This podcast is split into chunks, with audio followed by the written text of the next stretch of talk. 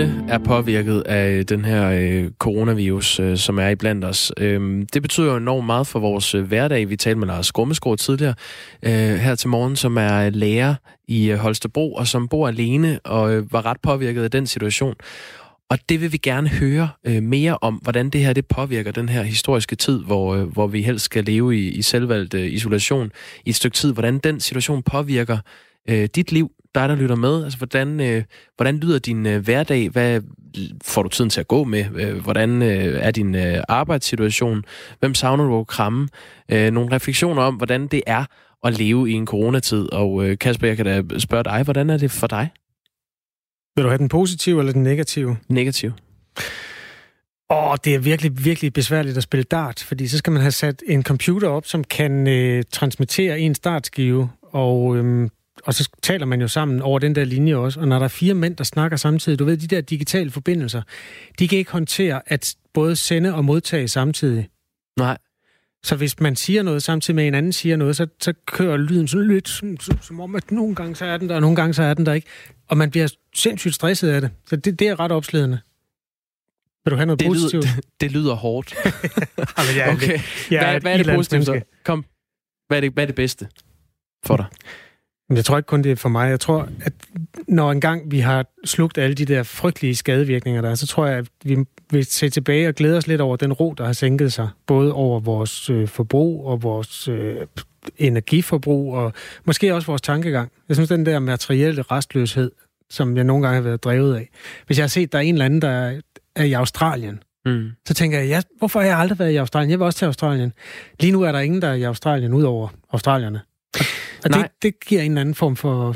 Ja, forstår du, hvad jeg mener? Ja, det forstår jeg rigtig godt, hvad du mener. Det, det er sådan en tænkepause, hvor man lige... øh, Jeg, jeg synes, jeg har lært min datter bedre at kende. Hun er øh, et år og ni måneder, men det er bare det der med at være sammen med hende hele tiden, at man, øh, man ser ligesom nogle andre sider. Det er også skide hårdt. Ja, kan Men, lide øh, hinanden, skulle jeg lige så Vi kan stadig rigtig godt lide hinanden. Okay. Øh, ja, men altså, vi leder jo efter øh, nogle personer, øh, det kan være dig, der lytter med, som har lyst til at fortælle os og Danmark om, øh, hvad den her ekstraordinære situation betyder for jeres liv. Og nu har vi givet nogle, øh, for mit vedkommende, sådan lidt bøvede eksempler fra hverdagen, men det må godt være en lille smule jordnært, det her. Fordi øh, hverdagen er jo hverdagsagtig. Du må gerne fortælle om det i et et lille stykke lyd, hvis du har mulighed for det på din smartphone. Så kan du jo sende det ind som en mail til os. Ja, og øh, hvis du ikke øh, umiddelbart har mulighed for det, så kan du øh, skrive en mail til reportage radio 4 med et firtal.dk reportage radio 4.dk og så skal vi nok kontakte dig med, med mere information om, hvordan du kan gøre det. Øh, ja, Altså reportagesnabelagradio4.dk er også stedet, hvis du lige laver sådan et lille memo, som det hedder på nogle af telefonerne i hvert fald, så kan du også sende lydfilen dertil. Så har vi noget at arbejde med, når vi engang skal gøre status over det her stykke Danmarks historie, der udfolder sig, mens vi snakker. ja. klokken er 10 minutter over syv. 426 milliarder kroner. Wow. 426 milliarder kroner. Så mange penge havde de danske virksomheder stående i bankerne tilbage i februar. Det viser tal fra Nationalbanken. Ikke nok med det. Udover de her øhm, 426 milliarder, så havde virksomhederne også tre gange så meget i en blanding af obligationer, aktier og andre værdipapirer. Til trods for det, så har Folketinget, som mange jo har fulgt med i, vedtaget øh, hjælpepakker for omkring en kvart billion kroner. Og det er en kæmpe tal, det her. Men der er 286,7 milliarder kroner i hjælpepakker. Og ifølge Venstres formand, Jakob Ellemann Jensen, burde der komme endnu flere penge til undsætning til det danske erhvervsliv, som jo er hårdt ramt af krisen lige nu. Godmorgen, Nils Vestergaard Nielsen. Godmorgen. Godmorgen. Professor i økonomi ved CBS og leder af Center for Ejerledede Virksomheder. Du er god at have med, fordi du har set sådan nogle store tal før. Niels, danske virksomheder havde 426 milliarder stående i banken.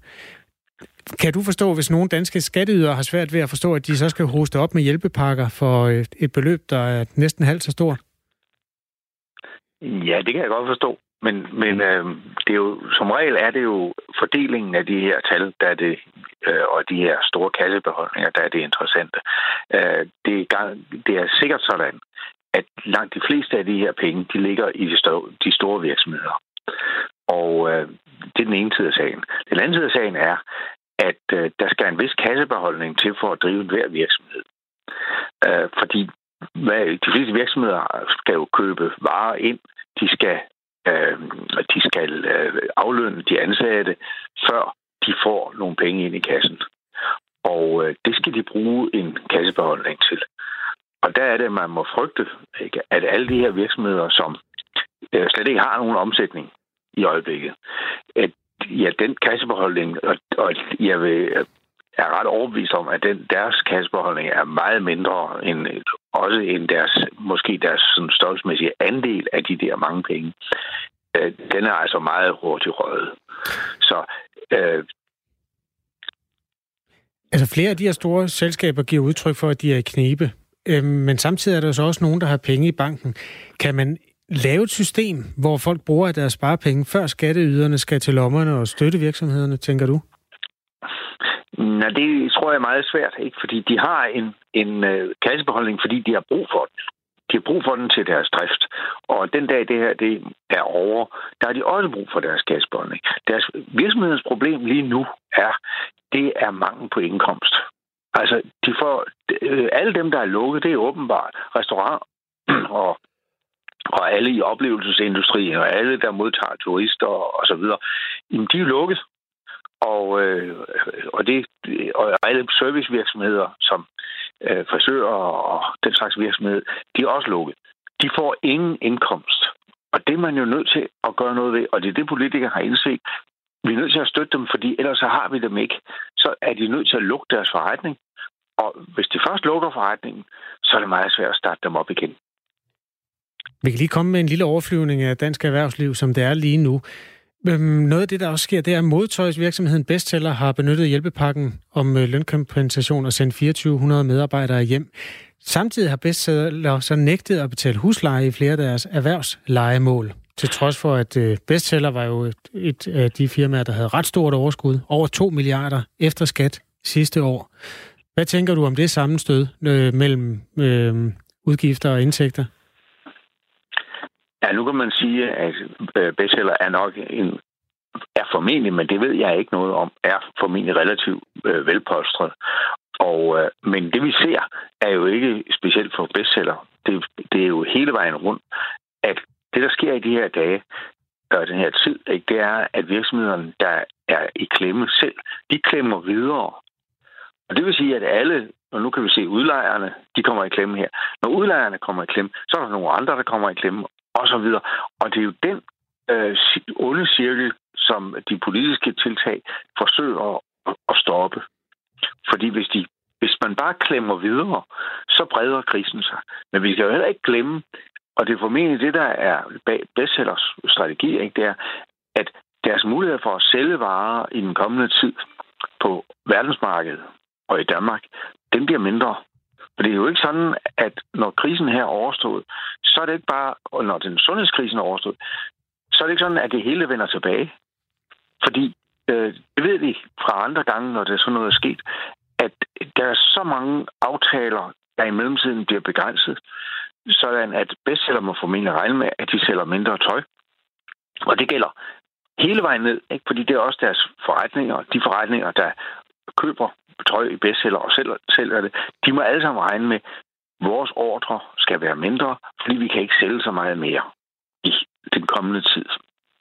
Så derfor vil, der, vil krisen på den her måde øh, blive, man kan sige, den, den sundhedskrisen, den bliver så afløst af en økonomisk krise, der gør, at alle de her virksomheder, de kommer til at sælge mindre, og at vi kommer til at producere mindre.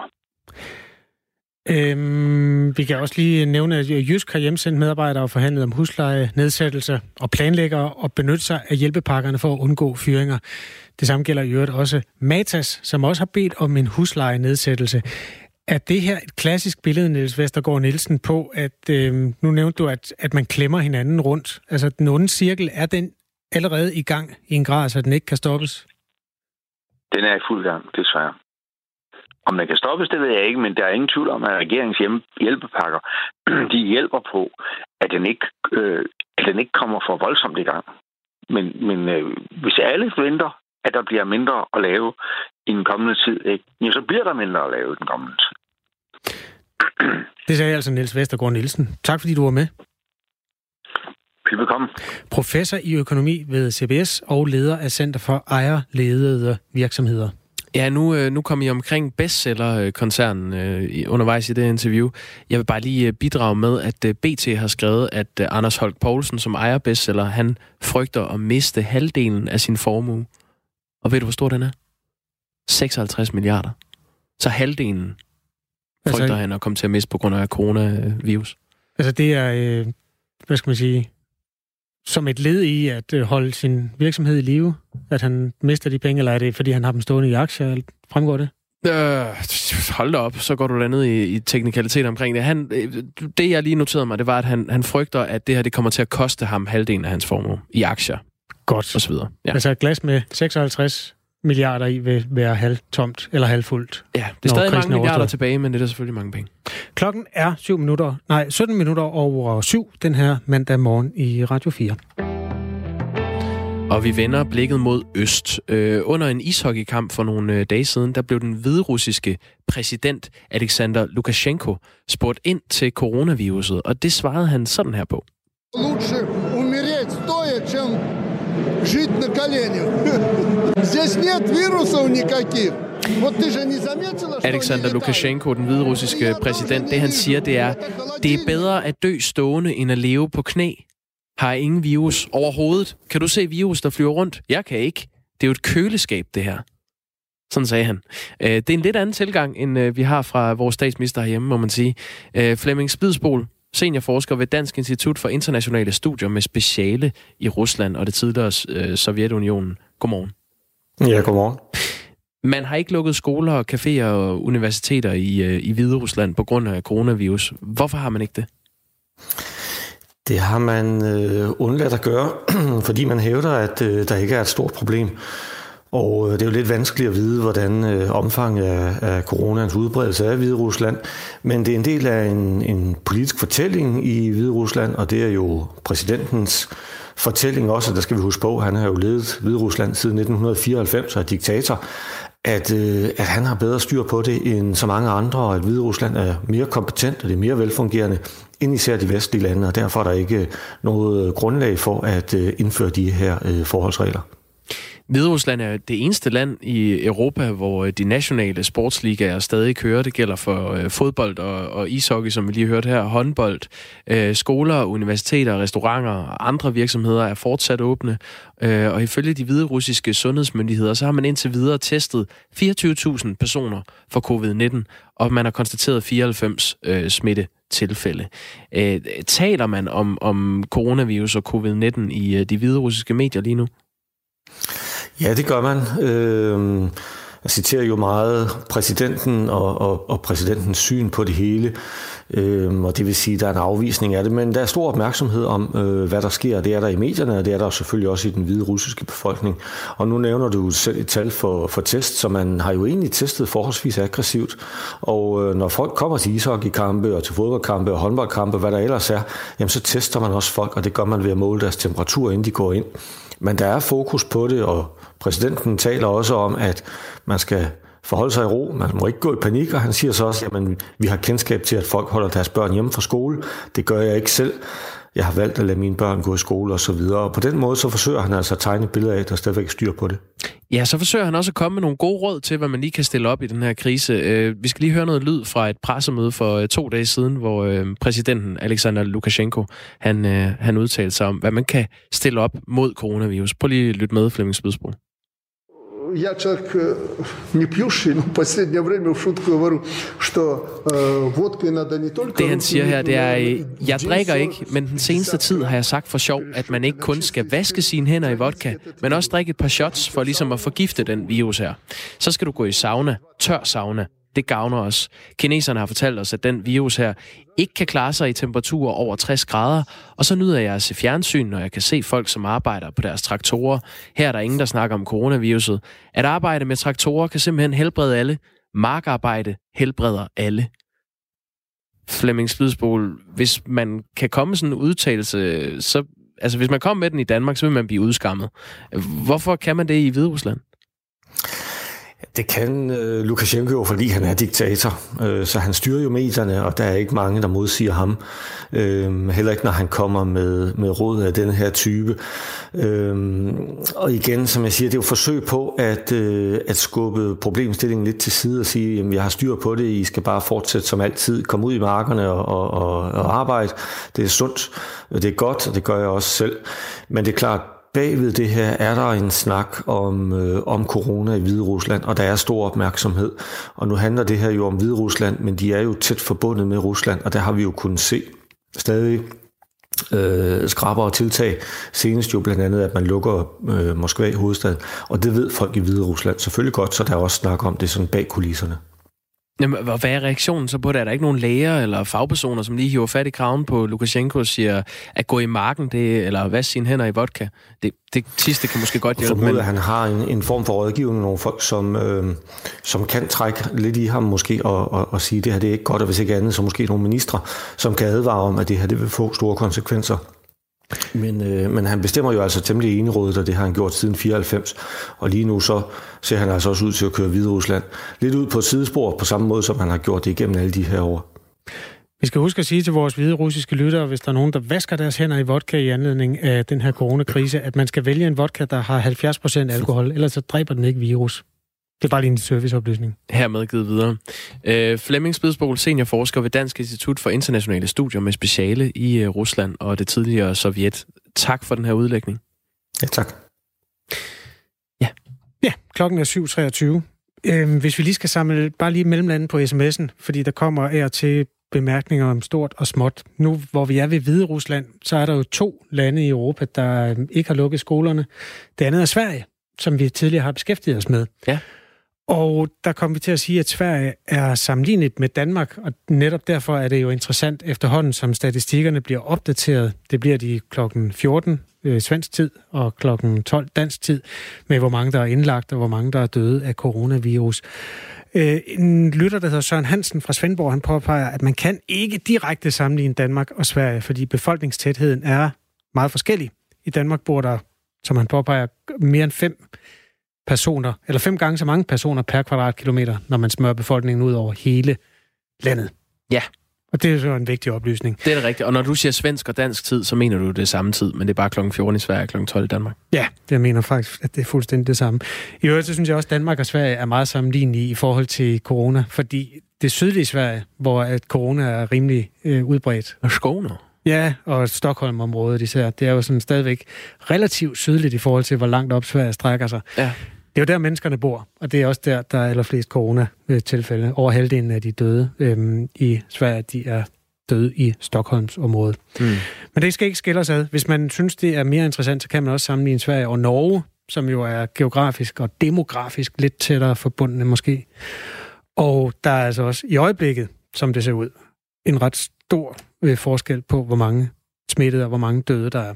Men det, det, det er ikke en fortolkning herfra, det er bare et øh, viderebringelse af fakta. Jeg vil love, at vi lægger os i selen for i løbet af dagen her at skaffe en til i morgen, der kan tolke på de seneste statistikker for de nordiske lande.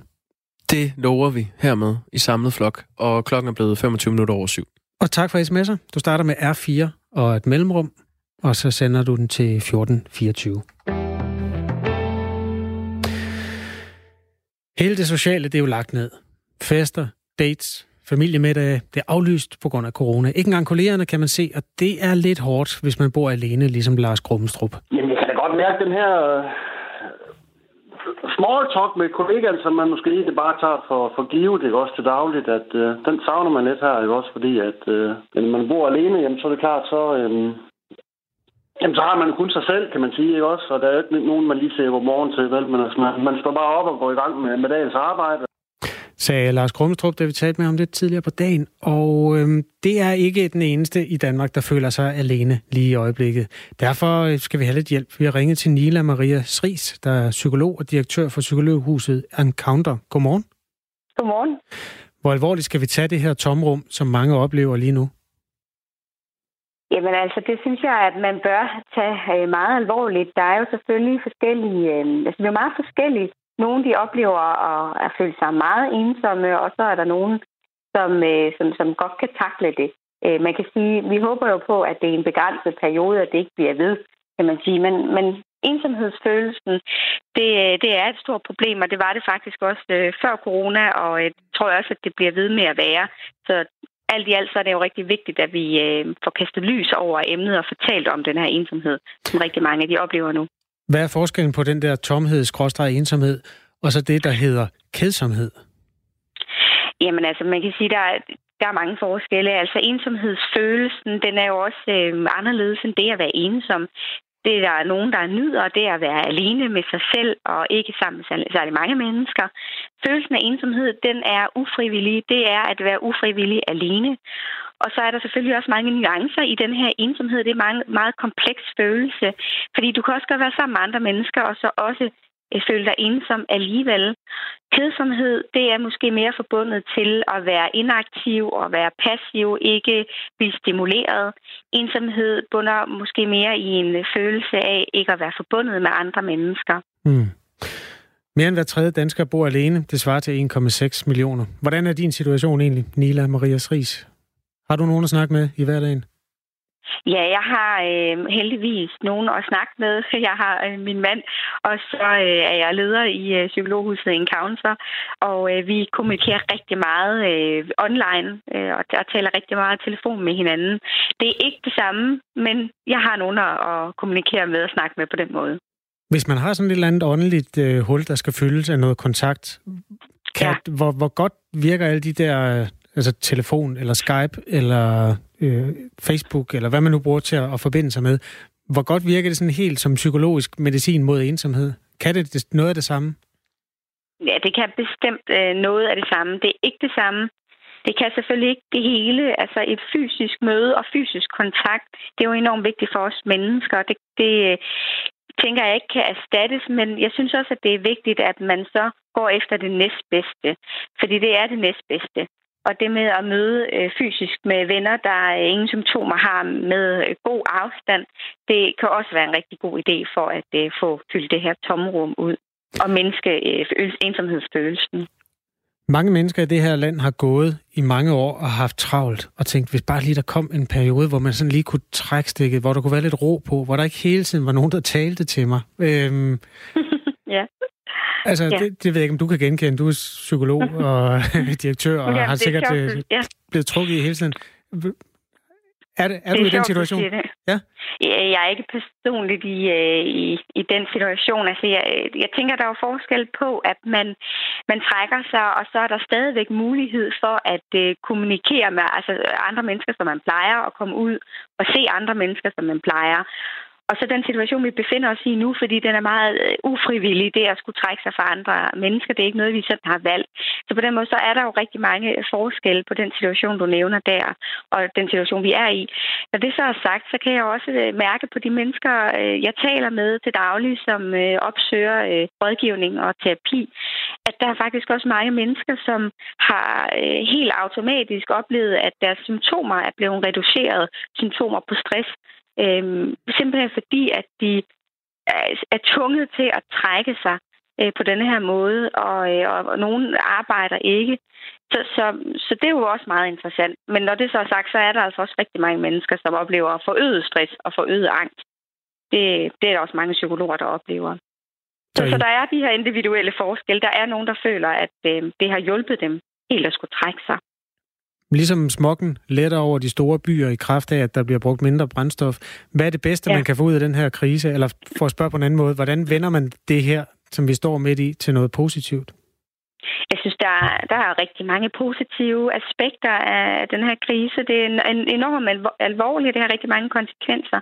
Men som vi også kan se, så øh, som du lige nævner der med forureningen, den kan vi jo se i, i hovedstaden er jo øh, fast, faldet med 40 procent. Det er jo rigtig meget. I forhold til ensomheden, jamen der kan man sige, det er jo meget positivt, at der lige pludselig bliver øh, talt om et emne og en følelse, som er meget tabuiseret. Det synes jeg er meget, meget positivt. Nila Maria Ries er altså psykolog og direktør for Psykologhuset Encounter. Du skal se til at holde øh, morgenmøder nu på din Skype-forbindelse. Så tak fordi vi måtte låne dig. Velbekomme. Klokken er 7.31. Og vi giver ny, øh, ordet til Signe Ribergaards nyheder.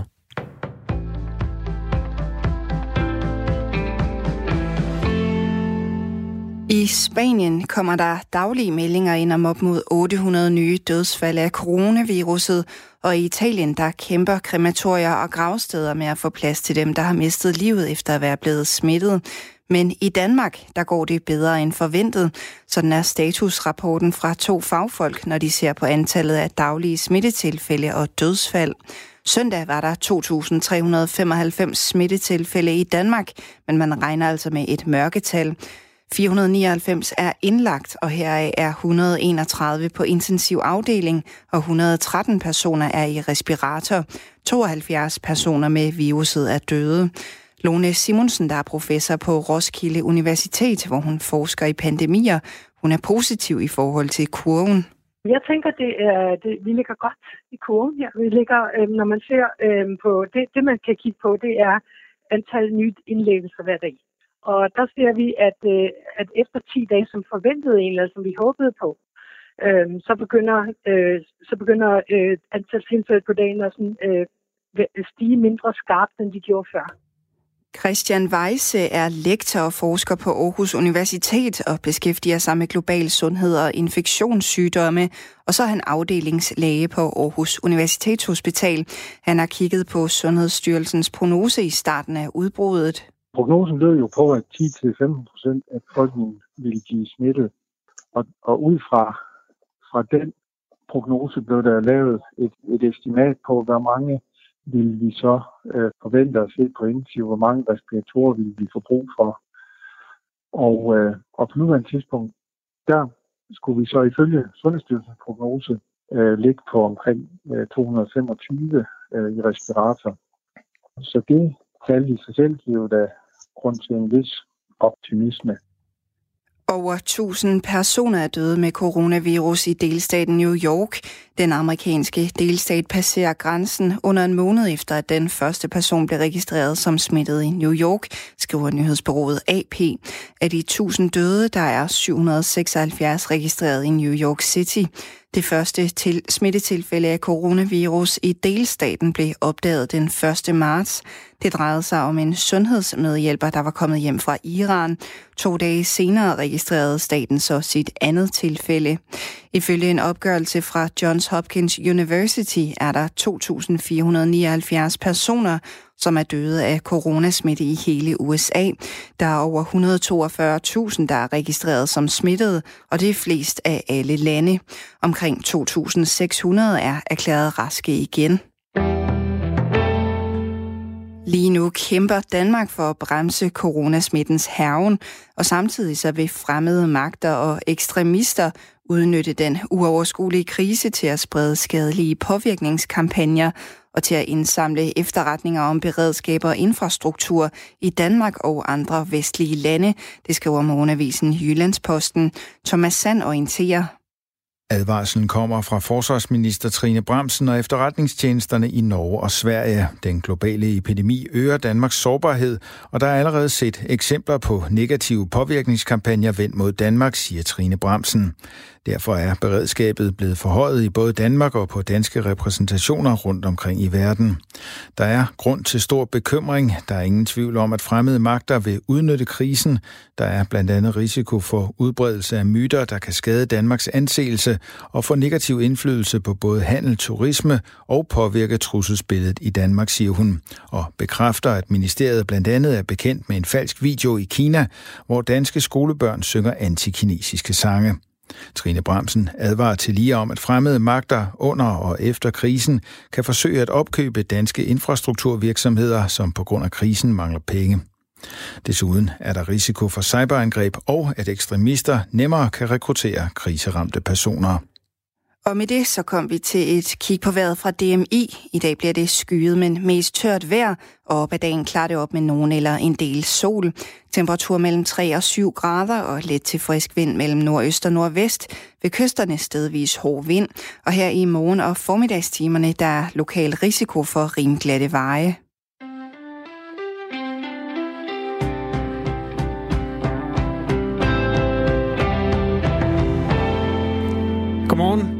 Har tændt for Radio 4 morgen klokken er 7.36, og det er mandag i Danmark. Jeg hedder Kasper Harbo. Jeg hedder Jakob Grosen. Godmorgen. Godmorgen. I de her dage, hvor øh, alles øjne er stift rettet mod coronaviruset, så er det jo øh, let at glemme, at vi bliver ramt af epidemier fra, øh, fra tid til anden. Og øh, hvis vi hopper tilbage til 2009, foråret, der var også en ny influenza-virus, der spredte sig øh, voldsomt. Øh, det endte ikke med at blive lige så voldsomt som øh, coronavirus, men dengang var øh, epicentret i Mexico, og så bredte den sig til resten af verden. Øh, vi har fanget Jakob Axel Nielsen, som øh, konservativ sundhedsminister sad for bordenden, mens den her influenza, som var svineinfluenzaen, den rasede. Der var den her svineinfluenza i Mexico, og man så jo også i tv hvordan folk kom med mundbind, og den slog folk ihjel. Men øh, jeg fik at vide, at øh, der ikke var særlig stor sandsynlighed for, at den ville blive voldsom i Danmark. Jeg stolede bare på min rådgiver, og at der ved den almindelige årlige svineinfluenza, cirka dø, eller undskyld, almindelige influenza døde cirka 1000 mennesker. Og det skete hvert eneste år. Det var nok ikke noget, jeg eller almindelige mennesker vidste, men det skete hvert eneste år. Og øh, på den baggrund, jamen, så følger vi så udviklingen, og pludselig en dag, så kom jeg ind i ministeriet, og så står min en af mine øh, embedsmænd og siger, at du skal altså til til Bruxelles. Og jeg tænkte, nej, det skal da ikke til til Bruxelles. Jo, det tror jeg nok, du er bare nødt til at forholde dig til. Det tror jeg nok, du skal. Og selvom øh, Jakob Axel Nielsen som øh, konservativ sundhedsminister i første omgang synes, at nyhederne om øh, svineinfluenzaens komme var lidt overdrevne, så fandt han hurtigt sig selv til et EU-rådsmøde med alle EU's sundhedsministre. Og da Jakob Axel Nielsen steg ud af ministerbilen i Bruxelles, så gik alvoren langsomt op for ham. Og jeg kan huske, at jeg sad på bagsædet af en, af en sort bil, og da jeg stod ud af den, den her tonede ruder, så fik jeg smækket mikrofoner op i hovedet fra øh, New York Times og Washington Post og flere tyske kanaler. Jeg kunne se alle de der mikrofoner. Og, og så tænkte jeg ind i mig selv, at øh, det kan godt være, at du synes, at der på en eller anden måde er noget overdrevet i det, men det er altså bare øh, den her historie, der kører lige nu. Og fra dag af begyndte jeg sådan at tænke, at man er nødt til at forholde sig ikke bare til selve svineinfluenza, men også til historien i historien, om man må så sige. Fordi et spor var jo, at folk var bange, og hvad kunne det udvikle sig til? Men jeg havde også min rådgiver, der sagde, at det her er ikke så galt. Og i modsætning til den sag, vi har nu, så var der også en vaccine. Der var ikke bare én, der var faktisk øh, to forskellige slags vacciner, og øh, de blev købt ind i, i stor stil øh, på den globale scene på det tidspunkt. Men mens øh, mange lande købte dobbelt portion af de her vacciner for at sikre, øh, at der var nok, så blev Jakob Axel Nielsen øh, rådet til at gøre noget, øh, noget helt andet. Min rådgiver, og det var dem, jeg hele tiden støttede mig til, det var Statens Serum Institut, Niels Strandberg Pedersen, og det var Else Schmidt, de sagde, det her er jo som alle virer noget, vi skal igennem. Og øh, den kommer altså ikke til at være hård over for mennesker, medmindre man er særlig udsat. Så det er de særligt udsatte, vi skal identificere, og så sørge for at få dem vaccineret. Og det støttede jeg mig til, og det var derfor, at vi i Danmark ikke købte så mange vacciner, som man har set i andre lande, fordi vi skulle ramme de særligt udsatte. Og det var jo så der, det politiske pres virkelig begyndte mod mig, fordi man kunne se i andre lande, at man øh, købt mange flere vacciner, og der var skabt en frygt for, at den her sygdom, den vil slå mange mennesker ihjel. Hvad jeg fik at vide ikke var tilfældet. Men, øh, og samtidig skulle man holde balancen kommunikationsmæssigt med at sige, at vi som system har styr på det her. Øh, men som almindelig dansker bør man leve sit liv. Det var den måde, vi øh, kommunikerede dengang. Og der var jo både politiske kommentatorer, der mente, at jeg skulle være meget mere markant og gå ind og overrule fagkundskaben og sige, at vi skal også i Danmark have en vaccine til alle mennesker. Øh, og Pia Kjærsgaard var ude og sige, at, øh, at øh, jeg undervurderede det her. Og det, var jo, og det kunne man jo ikke svare for sig dengang. Det er jo kun eftertiden, der har vist, at, og det var måske bare mit held, men altså eftertiden har vist, at vi i Danmark gjorde det rigtige der øh, har jeg stor forståelse for de politikere, der sidder nu. Fordi jeg ved godt, at når myndighederne siger, at det her, det kan vi ikke udtale os om, fordi der ikke er evidens for det, så er det ikke fordi, de nødvendigvis siger, at det ikke øh, øh, hjælper at lukke skolerne eller grænserne eller noget som helst, som man ser nu. Så er det bare fordi, de siger, at de ved ikke noget om det. Og så bliver man som politiker alene.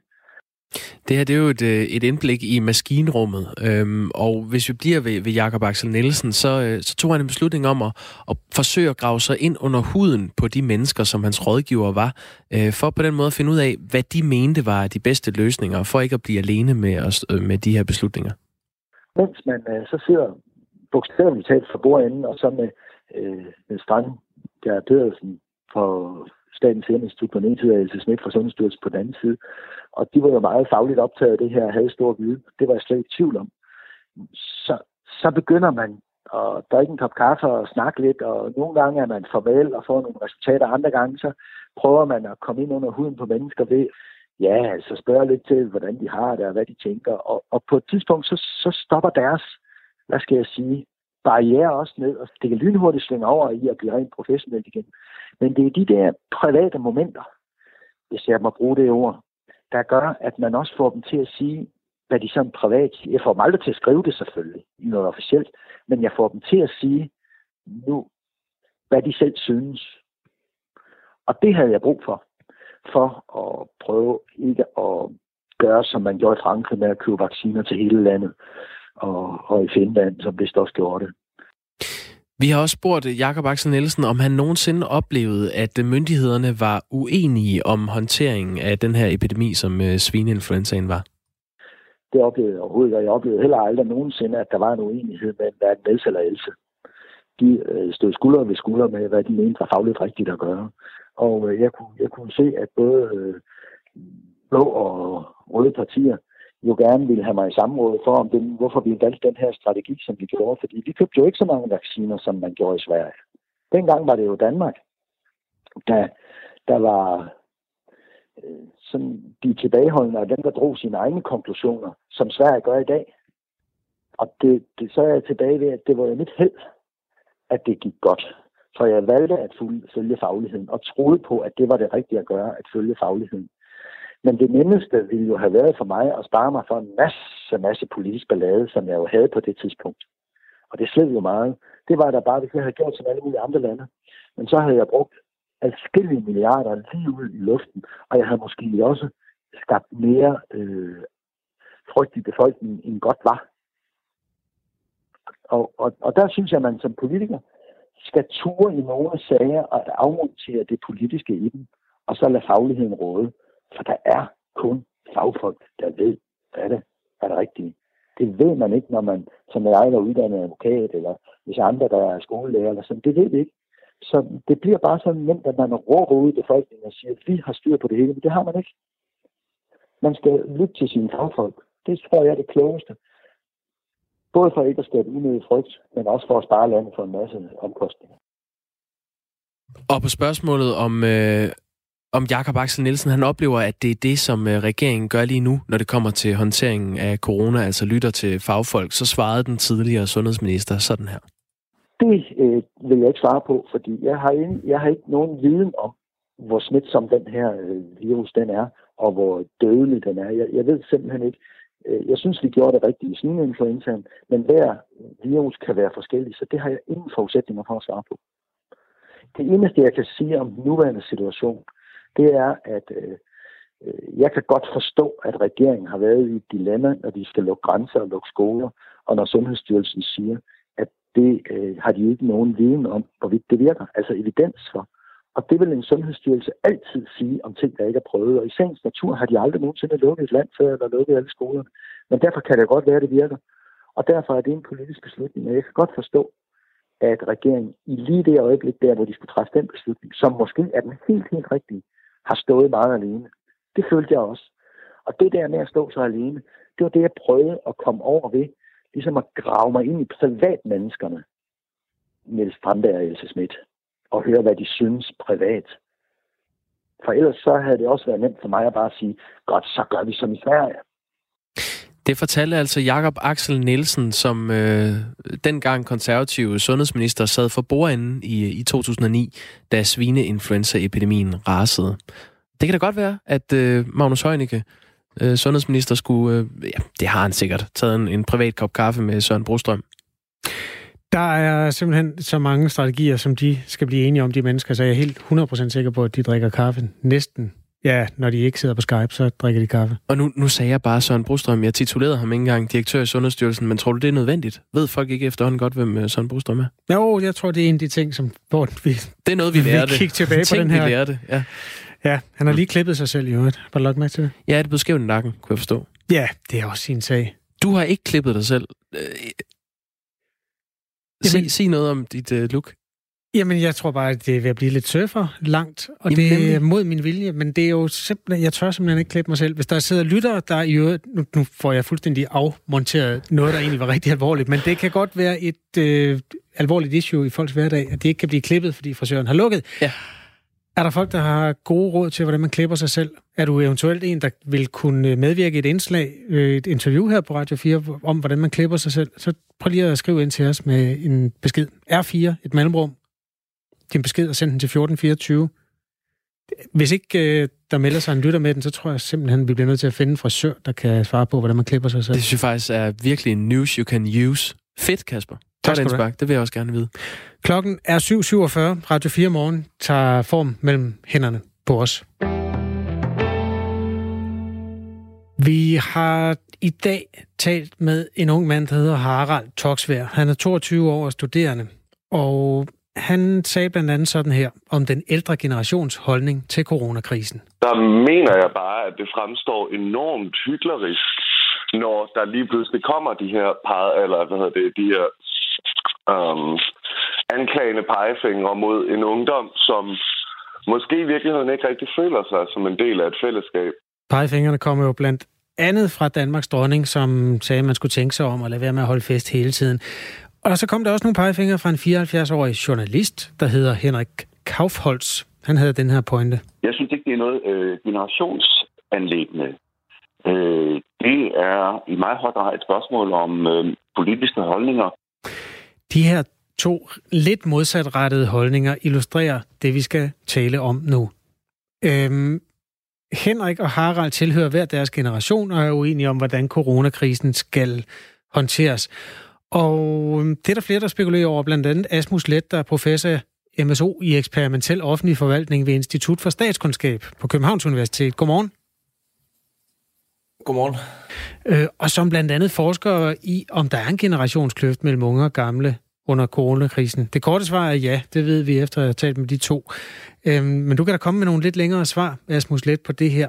Hvad er det, de unge og de gamle kan blive enige om, for nu at starte der? Ja, det er ikke, det er ikke rasende meget, de kan blive enige om. Øhm, altså, vi har jo spurgt 1700 danskere over den seneste uges tid om den her coronakris, øh, hvordan de, de ser på det, og, øh, og øh, kigger vi i data, så, så er det altså de unge og de gamle, der slår hinanden mere i hovedet, end, end det vi er vant til, nemlig de, øh, de politiske blokke. Øhm, så det begynder allerede, når vi kigger på, øh, hvor farlig de mener, den her krise er. Øh, de gamle, der er der over halvdelen, der siger, at det er den største trussel mod Danmark i deres levetid. Altså ikke trussel mod dem selv, men mod Danmark. Og blandt de unge, der er det kun, øh, der er det kun 30 procent, der siger det samme. Så det starter allerede, når vi, når vi kigger på, øh, på problemets omfang, at de unge og de gamle, de, de går hver deres vej. Der er også øh, 80 procent af danskerne, der svarer, at de oplever truslen fra coronaepidemien som moderat til høj. Der skal man måske også have levet under en sten for ikke at forstå, hvor alvorligt det egentlig er, det der sker lige nu. Øhm, der er en stærk sammenhæng mellem alder og trusselsvurdering. Prøv at sige noget mere om den. Ja, altså, det er jo lidt interessant, fordi at man kan sige, øh, jeg er jo ikke, mit videnskabelige felt er jo ikke hverken historie eller gerontologi, som er studiet af alder, men man må sige, at ældre mennesker har jo mulighed for at have oplevet større trusler i deres liv mod landet. Så vi spørger jo ikke trusler mod dem selv, det er jo meget oplagt, at ældre mennesker føler sig troet personligt, fordi vi ved, at den her sygdom øh, i højere grad er en trussel mod folk med, med svagt helbred, og det, er, det er mennesker, der er oppe i årene. Men vi spørger altså til at sige, øh, at det er den mest alvorlige trussel i en persons levetid, og ældre mennesker har haft mulighed for at opleve alle mulige spændende ting i deres levetid, som kunne være trusler mod Danmark. Det kunne være Tjernobyl og diverse krige og den kolde krig osv. Men det er alligevel dem, som i langt højere grad end de unge svarer, at det er en, det er en trussel mod Danmark. De unge har jo så også tradition for at tænke mere over nogle andre ting. Altså har du nogen bud på, hvorfor det er, at man som ung synes, at det her problem ikke er værre end så meget andet? Nej, altså det er noget af det, som, øh, nu kommer der sådan lidt kedelig forskesvar, men altså vi har tænkt os at køre nogle flere runder af det her, mm. hvor vi har tænkt os at spørge lidt ind til det, fordi flere har jo, har jo, har jo spurgt til, jamen, kan det være, fordi de unge er mere bekymrede over klima, klima eller andre ting, eller lidt det, det som jeres interviewpersoner har sagt her til morgen, at jamen, der er måske også andre, der tænker, altså de unge mener lidt, at, at nu er de ældre ignoreret nogle andre problemer, og så lige pludselig er der et problem, som primært konfronterer ældre mennesker, jamen, øh, hvorfor skulle de unge så i gods tegn være solidariske? Det kunne, man godt, det kunne vi godt tænke os at grave, grave lidt mere ned i, om der er sådan lidt en, en generationskrig, hvor, hvor, hvor, hvor, hvor de unge måske føler sig lidt troet på deres, deres store emne og tema øh, indtil for nylig, nemlig, nemlig klimaet. Øh, det, det kunne godt være der, der kunne ligge noget gemt. Er der noget at hente i forhold til løsningen, eller den måde, man skal takle krisen på? Er der nogle generationskløfter øh, der, eller noget politisk uenighed mellem unge og, og gammel? Ja, altså vi har også spurgt til, til det her social distance, eller social distancing, som alle har talt om. Ikke? Det her med, at vi skal huske at lade være med at gå til fester, og vi skal lade være med at gå med en stor gruppe venner ud i forårssolen og det her. Vi har spurgt danskerne til deres konkrete villighed til at gøre de her ting. Lad være med at gøre dem. Lad være med at øh, gå ud med venner her i dag, når solen skinner med videre. Og der kan vi også bare se den her generationskløft igen. De ældre øh, er populært sagt villige til at blive låst inde, og nøglen kan blive smidt væk, og så kan vi åbne dem øh, igen, når, øh, når, når faren er over, mens de unge er, er mindre villige til at ændre deres liv. Alle er ret villige til at ændre deres liv, så på den måde kan man sige, at i, i snit ligger alle ret højt, men, men de ældre ligger væsentligt højere øh, end de unge. Og det viser jo, at der er, der er en politisk udfordring i forhold til at overbevise de unge om at ændre adfærd og blive hjemme. Nu kan vi ikke gå til fester sådan ude i byen, men man kan stadig mødes ude i solskinnet derhjemme, og der er stadig noget, der tyder på, at de unge er ikke helt lige så overbevist som alle andre om, at det er, det er, øh, det er en god idé. Hvis vi lige skal rise op, 54 procent af de mennesker, der er over 60 år, oplever, at de ser coronaepidemien som den mest alvorlige trussel i deres levetid. Og det samme gælder altså kun en fjerdedel af danskerne, som er under 40 år. Øhm, det kan også være øh, måske måske anspor til, at man har lyst til at skrive en sms til Radio 4 morgen. Det er øh, i hvert fald nemt at gøre det. Man skriver R4 og et mellemrum, og så sin holdning til, hvorvidt det her det er det alvorligste, vi har stået over for nogensinde, øh, eller ej. Så sender du den simpelthen til 1424, så når den ind til os. Asmus Let er altså professor ved Institut for Statskundskab på Københavns Universitet og rækker ud til de forskellige generationer for at finde ud af, hvilket præg den sætter på øh, vores sendelag, den her krise, som vi står midt i nu. Hvad er guldhornene for dig som forsker i det her, Asmus Let? Hvad er det, du allerhelst vil, vil kunne påvise eller blive klogere på lige nu? Altså næste, næste skridt kunne jo også være noget med, hvordan, hvordan, øh, hvordan skal vi kommunikere til de unge for at få dem overbevist om at ændre adfærd. Og der er faktisk allerede nu lavet forskellige studier øh, i, i, i udlandet, konkret på corona, hvor vi gør det her. Øh, det er også lavet i Italien. Italien er jo desværre kendt for at og have, er kommet lidt større problemer end Danmark i forhold til, til dødsfald og, og smitte. Og, og italienerne har fundet præcis det samme billede, som vi har fundet. Og det kan jo være lidt foruroligende, at de unge har rapporteret lavere villighed til at ændre adfærd. Og det er så blevet et endnu større problem i, i Italien, formentlig fordi de unge bor, bor hjemme og dermed tager en masse ting med hjem til deres ældre øh, forældre og bedsteforældre. Så jeg synes, næste spændende skridt, det er jo noget af det, vi kan gøre i socialvidenskaberne, det er, at vi kan udsætte folk for forskellige typer argumenter eksperimentelt. Ligesom man kunne give folk en pille med medicin, og så en god gammel sukkerpille, øh, som mine venner gør nu, når de skal teste de forskellige vacciner og mediciner, så kan vi inden for vores felt øh, prøve at teste forskellige typer argumenter. Så hvordan får man de unge op på de gamles niveau i både øh, alvorlighed omkring problemet og ændring af adfærd? Hvad for nogle argumenter? Hvad skal man tale til? Skal man tale til deres øh, altruistiske øh, sind om, at de skal hjælpe andre, eller skal man tale til egen nytte eller fornuft, eller skal man bruge øh, forskellige filosofiske argumenter? Det er noget, jeg godt kunne tænke mig at arbejde videre med i de næste par uger. Og Asmus Let, hvordan får man så de ældre til at erkende den øh, klimakrise, som vi står i, som de unge taler om, at man skal erkende? Altså, hvorfor skal de holde sig hjemme, når de ældre ikke holder sig fra Thailand? Ja, det, det, det, det, det, det, det er nok. Det, jeg er ikke sikker, sikker på ret til det, det men, men det er... Øh, det, det, kunne være, det kunne være, at der kunne, kunne, ligge, kunne ligge noget interessant i at, at prøve at kigge på øh, et, et, et dobbeltstudie her. Ikke? Så de argumenter, der helst skulle få de unge til at, at hjælpe de ældre i den her situation, øh, hvis man vender dem om, kunne det så også få de ældre til at ændre adfærd øh, inde, øh, inden på klimaområdet. Jeg tror, jeg tror, jeg tror, det bliver noget af det, som bliver interessant at undersøge oven på det her, fordi at på en eller anden måde, så hænger corona og klima også sammen. Nu er jeg hverken økonom eller noget som helst, men den her kæmpe økonomiske krise, vi alle sammen lander ind i, den vil jo på en eller anden måde enten komme i vejen for at vi kan gøre noget ved klimaproblemet, eller det kan blive en løftestang til, at vi kan, vi kan bruge det til også at investere i klimaløsninger med videre. Så på den måde så mødes de her to meget, meget forskellige problemer, som som sådan ikke har noget med hinanden at gøre. Men spørgsmålet er, om de på den måde på lang sigt kan blive koblet på den politiske dagsorden. Det kunne, det kunne være interessant. I hvert fald har de givet dig noget at arbejde med, Asmus Let. Tak fordi du var med i Radio 4 morgen. Jamen tak fordi jeg måtte være Professor MSO ved Institut for Statskundskab på Københavns Universitet. Kan vi ikke lige tage en sms eller to? Jo. Øh, Bo, han skriver, jeg vil gerne bekende, at jeg ikke er den store tilhænger af, hvordan svenskerne håndterer sine udfordringer. Vil, vil jeg være den, der indrømmer at se det udefra, hvor at svenskerne ikke har omrokeret deres samfund i lige så høj grad, som vi i Danmark har, så ser det ikke ud til, at de har ekstremt mange flere, der omkommer, end vi har i Danmark. Det maner jo til noget eftertanke, mener jeg. Skåbo? Ja, øh, Tommy øh, stemte også ind på den. Øh, det var historien, vi havde jo øh, Hvide Rusland, som, øh, hvor præsidenten han er ude og sige, øh, drik noget vodka, og øh, vask også hænderne i vodka, og gå ud i marken og arbejde, så går det nok alt sammen. Øh, Tommy han skriver, øh, det kan jeg godt lide ved russere og svenskere, de er ikke konstant i panik. Nej, det skal de ikke have skyld for. Det er i hvert fald ikke uh, russerne. Nej, ikke russerne i hvert fald. Jamen... Øh, Kasper, i de her tider, der er der jo øh, rigtig god tid til noget Netflix and chill, og det betyder i, i den her periode bare, at man ligger og ser Netflix. Og øh, der er en ny serie, som vi synes er sjov. Jamen, vi kan lige så godt slå et slag for den. Ja. Det er et kommersielt produkt, men det er simpelthen så godt, så du bliver nødt til at se det alligevel. Good afternoon, ladies and gentlemen. My name's Joe Exotic, and this is Sarge.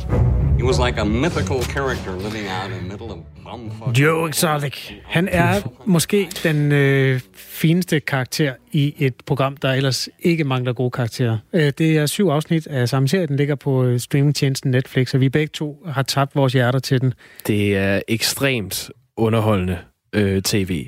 Altså, hver karakter er så gennemført, at man tror, det er løgn. Man kan ikke skrive det. Hver gang den skifter fra en interviewperson til den anden, så tænker man, det der det er den mest crazy type, jeg har set. USA er jo rigt på øh, flamboyante mennesker. Joe Exotic, han har en dyrepark, og øh, der vil man tænke, det var måske rigeligt at have to tiger, når man har en dyrepark, eller fire. Men han har øh, et sted mellem 200 og 300. Han er også øh, leveringsdygtig i tiger til andre dyreparker. Han holder forskellige former for events. Han er en flamboyant homoseksuel mand, som har... To mænd? Ja, to partnere, når han nu er i gang. Mm. Og så har han nogle problemer. Og det er sådan set dem, der bliver rullet op i løbet af de syv afsnit, som ingen af os har set til ende. Derfor kan vi ikke sige andet end, at konfliktoptrapningen, den er... Øhm, den, den, den mangler heller ikke noget. Nej, og jeg tror ikke... øh, Nu, nu kunne jeg forstå, at du er i gang med afsnit 5, og der er syv afsnit. Ja. Ja, og jeg er ved afsnit 4, og jeg tror, øh, vi har stadig noget til gode. Det er jeg helt sikker på. Det tempo, der er i den serie, er helt vanvittigt. Øh, ja, se den.